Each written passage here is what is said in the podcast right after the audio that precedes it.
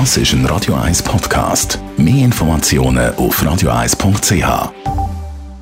Kaffee und Gesundheit gibt es ja ganz viele wissenschaftliche Untersuchungen.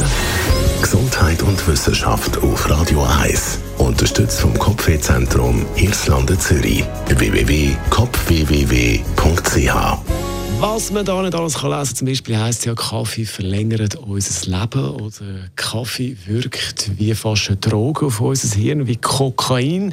Nur ist das gesünder und ganz frisch gibt es neue Resultate von einer Studie zum Thema Kaffee und Sport.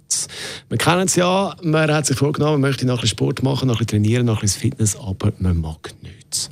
Kaffee vor dem Sport trinken steigert Leistung, heisst dieser neue Studie von englischen und britischen bzw. englischen und brasilianischen Wissenschaftlern, so ist richtig. Entscheidend da ist das richtige Timing vom Kaffee trinken. Und so haben wir herausgefunden, das Koffein im Kaffee stimuliert das Nervensystem und fördert die Produktion von Neurotransmittern, so Botenstoff im Hirn. Und das geht irgendwie in die Muskeln und das steigert dann die Leistung. Aber erst nach ca. 30 bis 45 Minuten fährt dann das richtig ein. Wirkt das für die Leistung?